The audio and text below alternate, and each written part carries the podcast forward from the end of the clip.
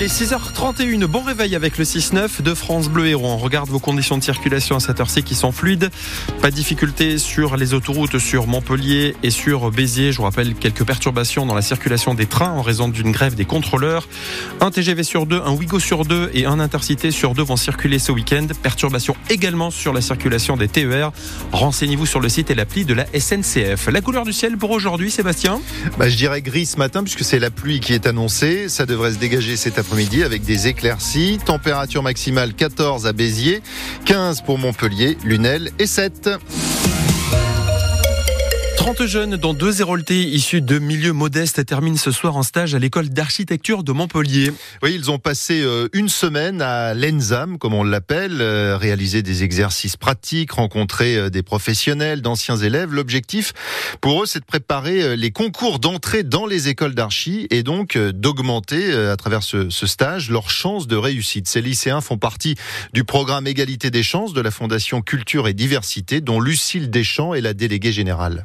C'est leur dire, euh, effectivement, ça existe, c'est des écoles publiques, donc gratuites, et aussi c'est possible, puisque euh, évidemment ces écoles, euh, elles ont, euh, il y a quelquefois une aura euh, autour d'elles, et donc l'idée c'est de déconstruire aussi quelquefois des préjugés, et de leur dire, vous voyez, en les connaissant, en étant préparés au concours, vous pouvez y accéder. Vraiment, la méthodologie de la Fondation Culture et Diversité, c'est d'aller de l'information et de la sensibilisation en terminale jusqu'à l'insertion professionnelle, et donc c'est pour ça qu'on va les suivre pendant euh, presque dix ans. Pendant Pendant les concours, évidemment, puisqu'on prend en charge notamment les frais de déplacement, les frais de concours. Et puis ensuite, quand ils rentrent en école, on va leur proposer des bourses, de l'aide au logement. Et une fois qu'ils seront en phase de s'insérer professionnellement, on va également leur proposer des jobs, des stages. Et ensuite, s'ils le souhaitent, ils pourront à leur tour bah, s'engager en faveur des plus jeunes. Donc retourner dans leur lycée pour parler de leur expérience et puis aider des jeunes qui vont passer les concours à leur tour. Et en moyenne, soixante-cinq pour cent des lycéens qui ont fait ce stage égalité des chances sont ensuite reçus au, au concours qu'ils passent. Hier à Béziers, c'était la séance essayage de l'uniforme pour les élèves. Pantalon, short ou jupe bleu, polo blanc, pull gris avec l'écusson de la ville. Environ deux cents enfants sont repartis avec leur tenue. Béziers fait partie des, des villes tests hein, à partir de la rentrée du vingt-six février. Reportage que vous retrouvez sur francebleu point fr et sur l'appli ici. Un chenil illégal démantelé par les policiers de Montpellier, les chiens étaient livrés à eux-mêmes dans des, des box très sales. Ils finissaient par se battre. L'un d'entre eux serait même mort. Des associations comme la S P A sont venues récupérer les animaux. Le propriétaire de la pension a été placé en garde à vue. Les élus d'Europe Écologie Les Verts de Montpellier ont mené une action hier dans un supermarché à Montpellier, quartier du, du millénaire. En fait, ils ont collé des, des stickers sur les produits euh, indiquant le, le prix de, qui revient aux producteurs. Ils veulent dénoncer les, les marges de la grande distribution. Europe Écologie Les Verts qui réclame l'annulation de la dette des petits agriculteurs. Ils demandent aussi un revenu garanti sur trois ans et l'abandon des accords de libre-échange. Les agriculteurs qui peuvent par ailleurs déposer leur dossier pour demander des indemnisations suite aux intempéries de l'année dernière.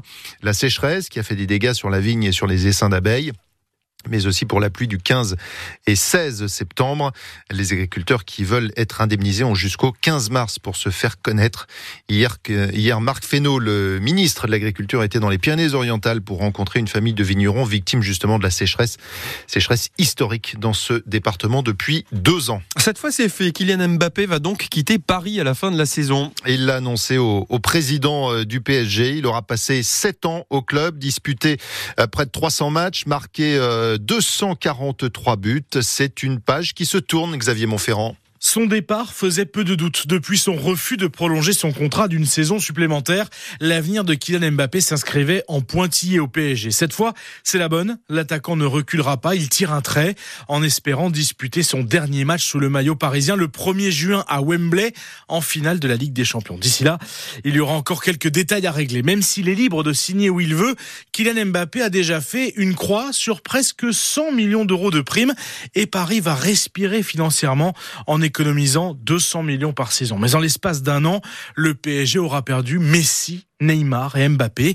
Ce n'est plus la même histoire. Le club veut faire table rase du bling-bling, miser sur le local. Ça, c'est le discours. La réalité, c'est que Mbappé va laisser un grand vide immense tant il aura marqué le club parisien dont il est à vingt-cinq ans seulement le meilleur buteur de l'histoire. Et la piste privilégiée est une signature au Real Madrid. C'est confirmé, le demi d'ouverture international de Montpellier, Paolo Garbisi, a signé à Toulon.